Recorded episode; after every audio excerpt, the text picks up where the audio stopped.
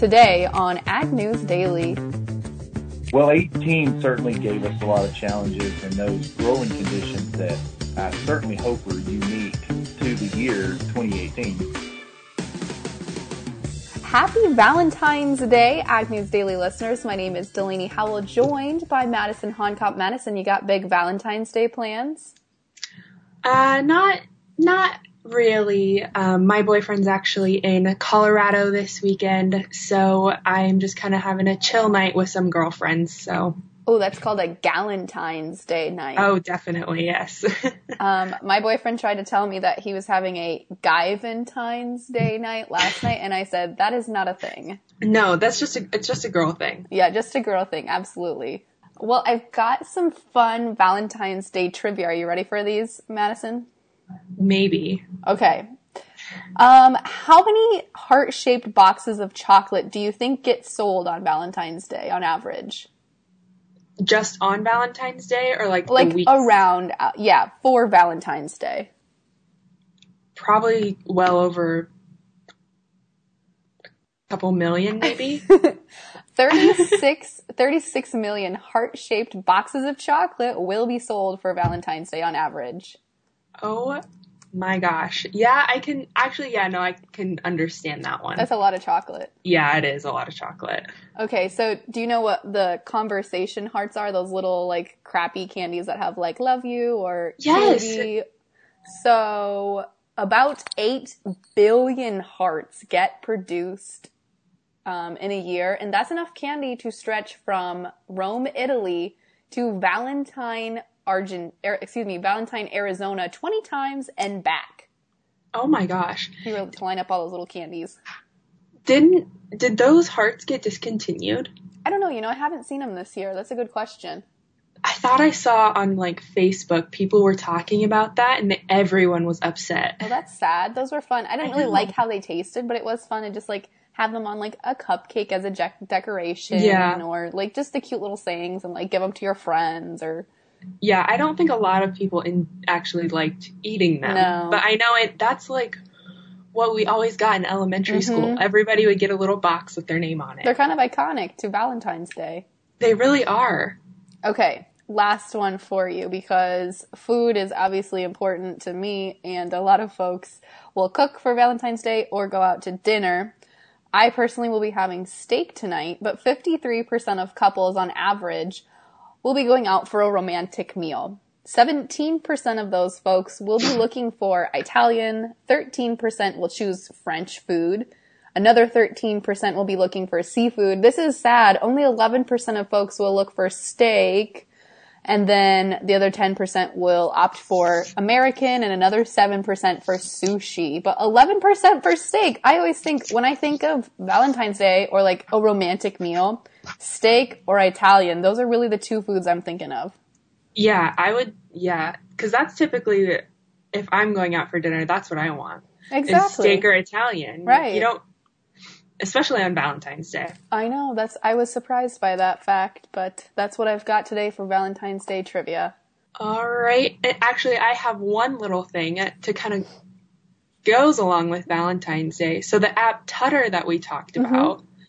Is actually launching in the United States. Oh. So so uh, some cows get to celebrate Valentine's Day, it sounds like this year. yeah, right. So for folks who haven't maybe heard that episode where we talked about Tudder is basically like Tinder for cattle. And I actually reached out to them and I'm going to be setting up an interview with them. So I'm so excited that they're launching in the US now. That'll be awesome. Yeah. And uh, this article that I saw, it just, it's giving a little bit more of, more information on it. Um, but yeah, so it, they said it's launching just in time for Valentine's Day and for the first matchmaking app for livestock. Oh, how cute. They can be happy this Valentine's Day too. Exactly. Love it. Love it. Well, let's jump into some more ag news. We've got Congress moving and shaking this week. We know tomorrow could be another potential government shutdown. We haven't seen President Trump sign the funding bill yet.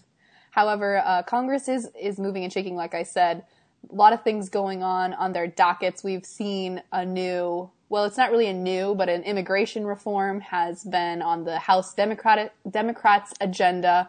We've also seen a bipartisan bill to reauthorize Pesticide Registration Improvement Act uh, going through. It's been introduced in the Senate, which essentially includes fees to help fund the EPA's pesticide programs.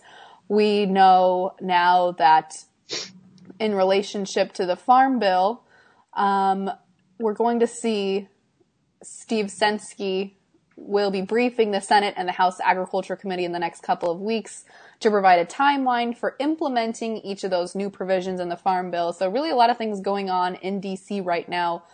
And when you look at I guess on the broader scope, when you look internationally, Congress still has not voted on the US MCA agreement or the US Mexico Canada agreement, kind of that NAFTA 2.0, as a lot of folks have been referring to it as.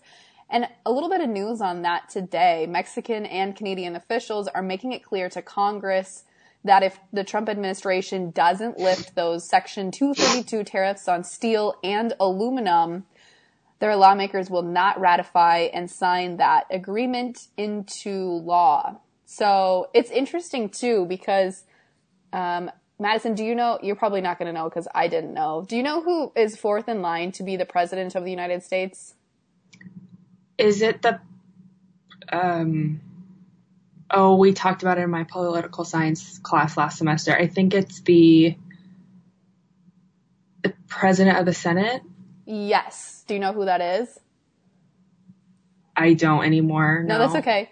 Um, so fourth in line is Senate President or Senate Chairman or whatever, Chuck Grassley of Iowa, which I thought was crazy. Somebody told me that the other day, but he apparently has been having direct conversations with those folks in Mexico and in Canada and is trying to stress to the president that, um, that we need to lift these tariffs or the possibility stands that Congress may not even need to vote on it because Canada and Mexico won't sign it into law.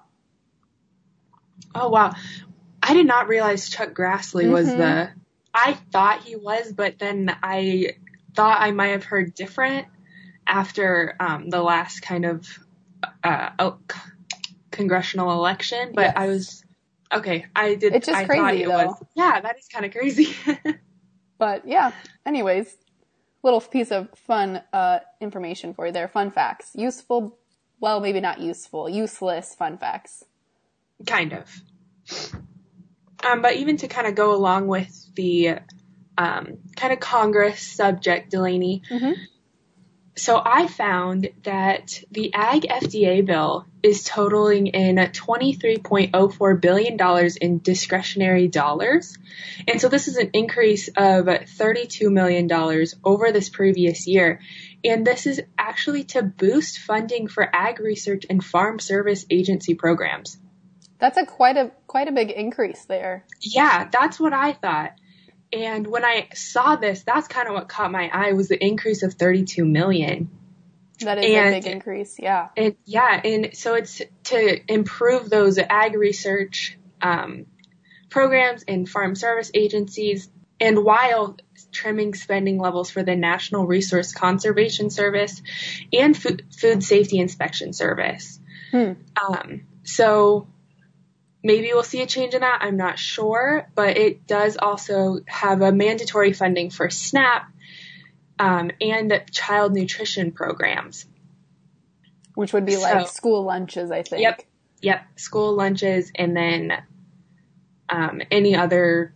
I'm not sure what else. I know my school kind of does an extra meal plan for cho- families who do need it, mm-hmm. um, or my school back home but I thought that was just very interesting that they are giving an increase to those programs. Absolutely. That's awesome. I mean, I know that SNAP and a lot of that stuff is a big issue because of the work requirements deal, but kids obviously don't have any control over their situation. So I think adding to the children nutritional programs is definitely a good way to go. Exactly. Yes. And it does say that about $23.1 billion is just in the nu- nutrition programs. Mm. That's not the whole thing. That's mm-hmm. just that, those one programs. So. All right. There you go. Well, going off of that a little bit here, speaking about the FDA, I've got an update for our listeners who are concerned about the romaine lettuce E. coli outbreak. I'm a big eater of romaine lettuce that's in Caesar salads.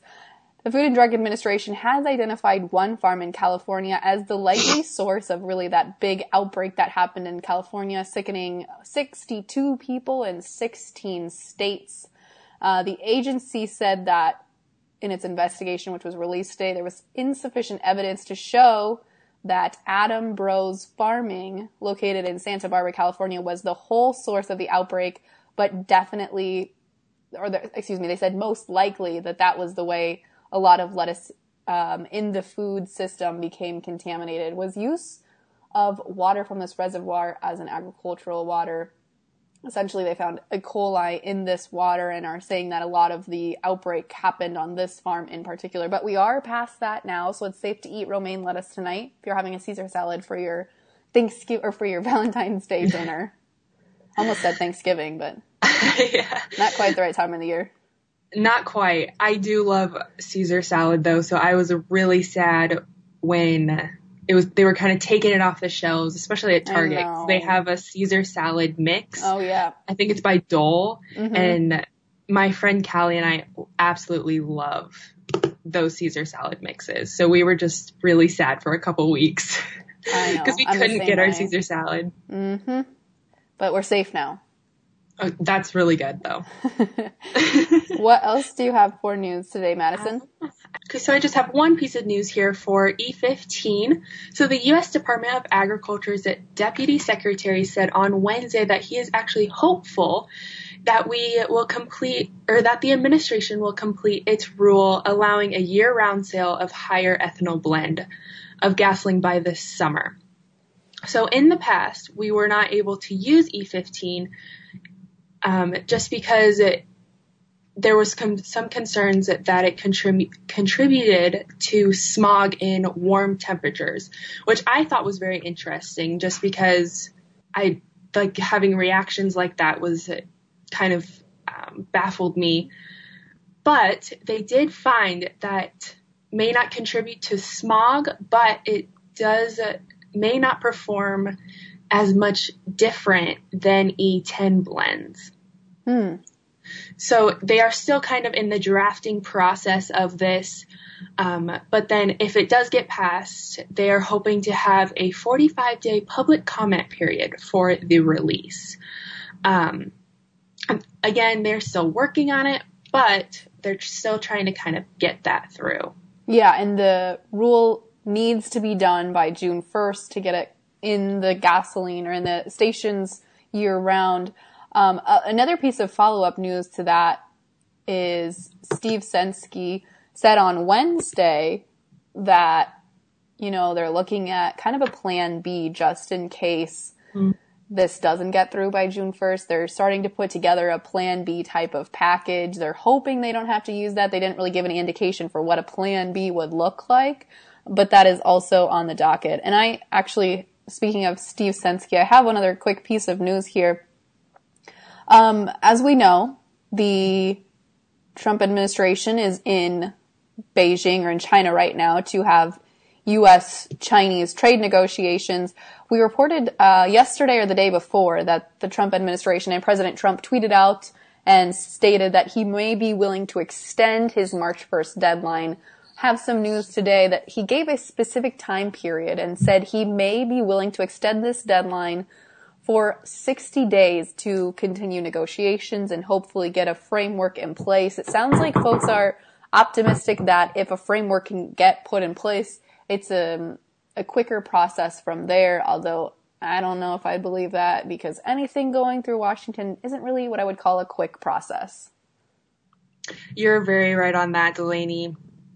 It seems like it takes forever for anything to get through, but yeah.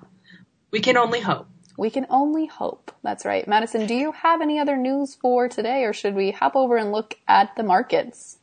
I am all out of news. Let's do the markets, Delaney. All right, sounds good. And our markets are sponsored by our folks at the Zaner Group. You can give them a call today at 312-277 0050 to find out how their marketing strategies can help you and your bottom line. Looking across the screen today, red all the way down. Holy smokes, even in the wheat markets, the March corn contract lost 4 cents on the day to close at 374 and three quarters, while the May down three and three quarters to end at 383 even. They were definitely the winners, but still losers in the grain markets today. Looking in the March soybean contract lost 13 cents to close at 903 and a half, while the May losing 13 as well to close at 917 and three quarters. Wheat pits must have had some crazy news there to spark the March wheat contract down 15 and a quarter cent at 507 even, while the May down 15 and a half to close at 510 and a half.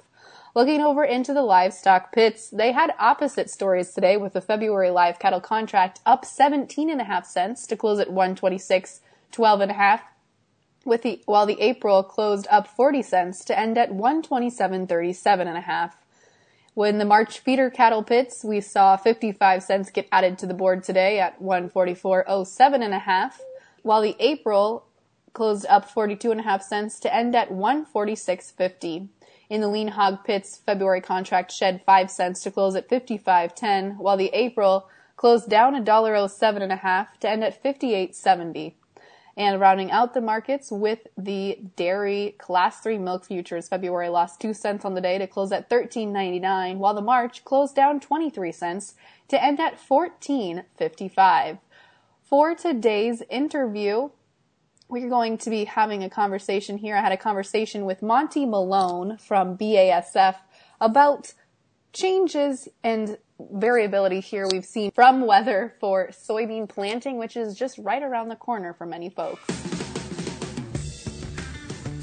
I'm going to be talking about soybean variety development, weather, and how growers should focus on those choices for 2019 during planting season that is just right around the corner. I've got Monty Malone, who is the soybean variety development lead for BASF. Monty, first of all, thank you so much for taking the time to chat with me. Yes, thanks for the invitation. I'm happy to do it. So, Monty, before we get things rolling here, tell me what does that title mean? Soybean Variety Development Lead. What are you doing with BASF? Uh, good question. Uh, I have the the very good fortune of being able to work a little bit behind the scenes with our our plant breeders that are developing germplasm pre-commercially, but I also get to straddle the fence and uh, participate in in the launch of new varieties into our Credenz portfolio and get to help position those in the market and and address some of the challenges that growers face every year when we select and release varieties to sell. So it's a little bit best of both worlds. Absolutely. So when you look at challenges for the 2018 growing season and also the 2019 growing season, what were a lot of producers facing or will potentially face this year? Well, 18 certainly gave us a lot of challenges and those growing conditions that I certainly hope are unique to the year 2018 and we don't experience them again, uh, presented us with a lot of seed quality issues mm-hmm. that growers will now deal with in, in 2019. Uh, and it was, uh, you know, it wasn't really wasn't segmented into any part of the market. Honestly, from zeros through group sevens that we grow in the United States, all had some weather impact onto seed quality. And of course, that that also is related to the defense packages that every variety has and, and the ability to tolerate those environmental stressors. And, you know, we, we work with that from a, a breeding and development perspective to address those. We don't in 2018, uh, but it is always a concern uh, anytime that we make variety selections. I want to back up there for just one second. You said from zero to seven. Is that the zoning for the U.S.? Correct. That's the the most common maturity groups. Uh, okay. Uh, we do have a few double zeros that are even earlier than zeros, but it's a it's a very small niche market that is primarily in Canada, but we do have some, you know, in, in the U.S. So zeros through sevens are the the primary scope of maturities for all U.S. soybeans. Yep, gotcha. Just wanted to clarify that for those folks that maybe are listening who are livestock producers or don't raise a lot of uh, corn or, corn or soybeans. When you look at the those seed quality issues, then were protein issues or protein levels a factor or something that was damaged as well? Well, not necessarily. Okay. Uh, you know, there is obviously protein and oil content are qualitative variables that we measure, and they mean a lot when it comes to feedstock. And uh, most people are familiar with the fact there's an inverse relationship between protein and oil. The more protein a particular soybean variety has, it tends to be less quality on the oil side, and vice versa. Uh, so those variables are very much connected to genetics, and I don't think we'll see much of a shift in in availability uh, based on protein quality or oil quality. Uh, the seed quality I'm referring to is primarily uh, the seed stock that we'll use to plant varieties in 2019, and and it's it's an impact of the weather in, in relationship to disease pressure. That's primarily going to be our our agronomic challenge to start the season off when we when we plant the soybean crop. Okay, gotcha. So you're talking about those folks that were growing seed stock to pass on to other producers is where you saw a lot of challenge and issues for 2018. That's correct. Okay. So with that being said, Monty, what advice do you have for growers? I'm, obviously, we've got, as you mentioned, seven different zones or areas there, but what advice do you have for those growers when they're going out and picking the right maturity, the right seed trait, the right variety for their operations? Uh, that's that's a great question. I you know I would encourage anyone who's growing soybeans, regardless of their of their latitude, to to employ those same agronomic filters that that they have for their farm or even a particular field when when selecting a variety to make sure it's a good agronomic fit from a, a you know stress tolerance, disease tolerance, or even a, a just an environmental influence. But uh, there are, I would say, you could boil it down to four strong recommendations that will be uh, very critical for success in 2019. Uh, so, first of all, once you've selected your variety, um, order it. Order it fast and uh, get that order in.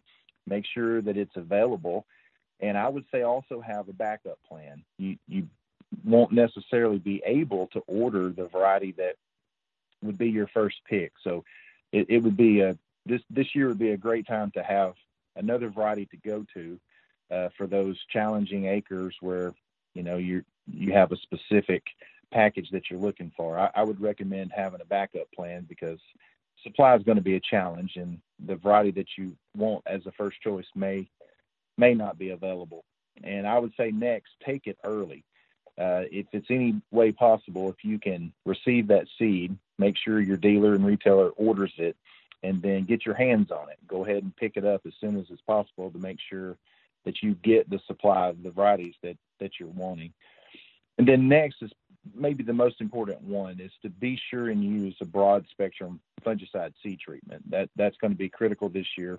Uh, seed treatment technology has advanced in the last 10 or 12 years faster than I even gave it credit for. Expense, it's, it's an investment, but this year uh, will will really separate the growers who used a broad spectrum fungicide seed treatment versus those who did not. It's it's going to make a lot of difference mm-hmm. and will be a very clear return on and, investment. And Monty, just to interrupt you here just for one quick second, for those folks that don't know that definition, what is a broad spectrum fungicide seed treatment? Need to be careful that it's it contains more than one. I would recommend more than one active ingredient mm-hmm. that has efficacy on diseases. Um, you know, we faced a lot of dis- weather challenges during the the late seed fill of the growing season in 18, and that's where we lost our quality and diseases were introduced into the seed supply. And so, uh, one fungicide may not be the solution. You you may be dealing with more than one disease, and it's always safer to have more than one active ingredient of a fungicide in in your seed treatment package. So, uh, you know, you wouldn't want to take the cheap route this year and and just pick pick one active ingredient. Make sure it's a, you know, make sure it has two, minimum of two. Minimum of two. So, with disease in mind, what diseases or pests do you think growers need to be pretty aware of in 2019? Well, what we saw at the end of the year was uh, in places we don't typically, uh, we had quite a bit of pod and stem blight. And pod and stem blight has a direct effect on the seed quality.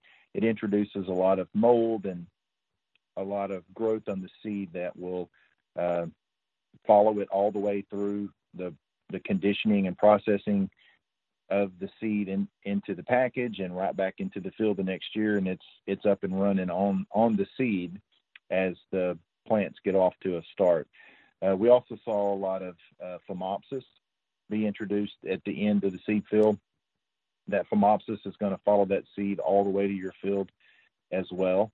Um, those two are probably probably the most important seed-borne diseases that you'll face and, and in other areas i'm sure there's others and just the, the typical environmental white mold uh, not white mold i'm sorry environmental mold that you can have through the storage process and and the, the both the on farm storage and and uh, in the channel that they're always at this winter last fall this winter and even on in into the spring it looks like based on the forecast, is an opportunity for just environmental mold to be on the seed as well. Fungicide would eliminate all those. Mm-hmm. I've got to ask too about a couple of specific diseases that I know a lot of growers, especially in the Midwest, are hesitant or always watching. And the first one is soybean cyst nematode. Is that going to be an issue again for the 2019 growing season? Absolutely. Soybean cyst nematode is is here to stay, unfortunately, mm-hmm. and uh, we're doing what we can on the genetic side to introduce tolerances to that.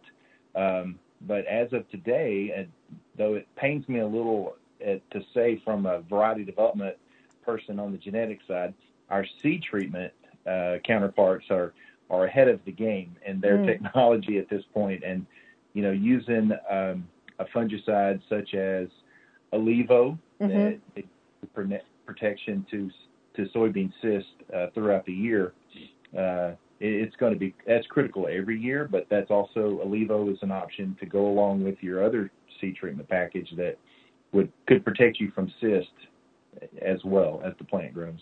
That's beyond the seed quality.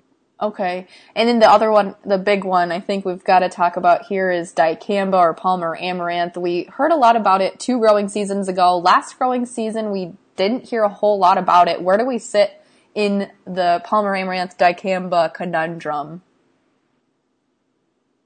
Uh, well, it's it's about the same. Uh, you know, the Roundup resistant Palmer, uh, as well as water resistant. I mean, Roundup resistant water hemp mm-hmm. continues to expand. That footprint footprint continues to expand. Uh, glyphosate is has become ineffective on those acres, and so those growers need another tool besides Roundup to fight those weeds. You know, today we have uh, two that are commercially available. One being uh, the dicamba technology that's available in the Xtend soybean system, and then Liberty, which is available in the the Liberty Link GT27 system as well as the Liberty Link system. So those three trait packages will will offer you, you know, uh, some excellent control for Palmer as well as, as water hemp. Monty, I know acreage, the acreage discussion has been a hot one right now in the industry and you are not a market analyst. So trade and all that stuff aside, have you heard from growers that they're considering changing their corn and soybean acreage rotation because of disease or because of things that happened um, in the 2018 growing season for soybeans? Well, I'm not aware of any large movement of acres okay. based on the disease pressure, but I think that you're right. There will be a shift in acres. I think the corn market is a little more optimistic mm. at this point. Soybeans have faced some global challenges that uh, weren't anticipating that might be holding the price down temporarily. So at, at the beginning of the year, the corn looks a little attractive, and I know in the south, cotton is going to take a major leap forward in acres, and that's going to be at the sacrifice of some of some soybean acres, we believe. So I think soybean acres will will be down, um, and I'm not saying that's a good thing. I, I obviously work for a soybean company and would love to have as many acres right. as possible. but uh, but this year with there there will be a reduced you know supply, our ability to supply the soybean market with good quality seed. So there's always a little bit of balance there in the market. Absolutely. Monty, before I let you go, where can uh, growers head if they have questions about some of BASF's products? Well, always uh, can check at uh, BASF.com and search for our Credenz brand as well as our soybean crop protection portfolio, but also contact your local BASF seed advisor and business rep for, for further recommendations on seed treatments or soybean varieties. Awesome. Well, Monty, I appreciate your advice for growers and your kind of outlook here on 2019. Thank you so much. Thanks. Anytime. All right. Well, again, a lot of variability, it sounds like, this year for planting Madison. However, weather doesn't sound like it's going to be an issue or a factor affecting acreage for this year. So it continues to just be, I suppose, trade and other negotiation stuff that is affecting acreage and whatnot. Mm-hmm. Let's hope that the weather kind of helps out the farmers this year yeah. for that. Not sure it's not sure last year. Oh, well, we know last year didn't, but hopefully this yeah. year hopefully this year is looking a little bit on the up and up. Tomorrow, Madison, you get the day off from being on the podcast, but you still have to edit. Sorry. Um, but I will have on with me Caleb Hamer. I think he is at Hawkeye Hamer on Twitter. He is going to be co-hosting with me tomorrow, kind of on our Friday episode. Folks, if you would like to co-host with me or Madison, or the three of us could co-host together, shoot us a message on Facebook or on Twitter at Ag News Daily, or you can head to our home, globalagnetwork.com, and shoot us a message there as well. Madison, with that, should we let the people go? Let's let them go.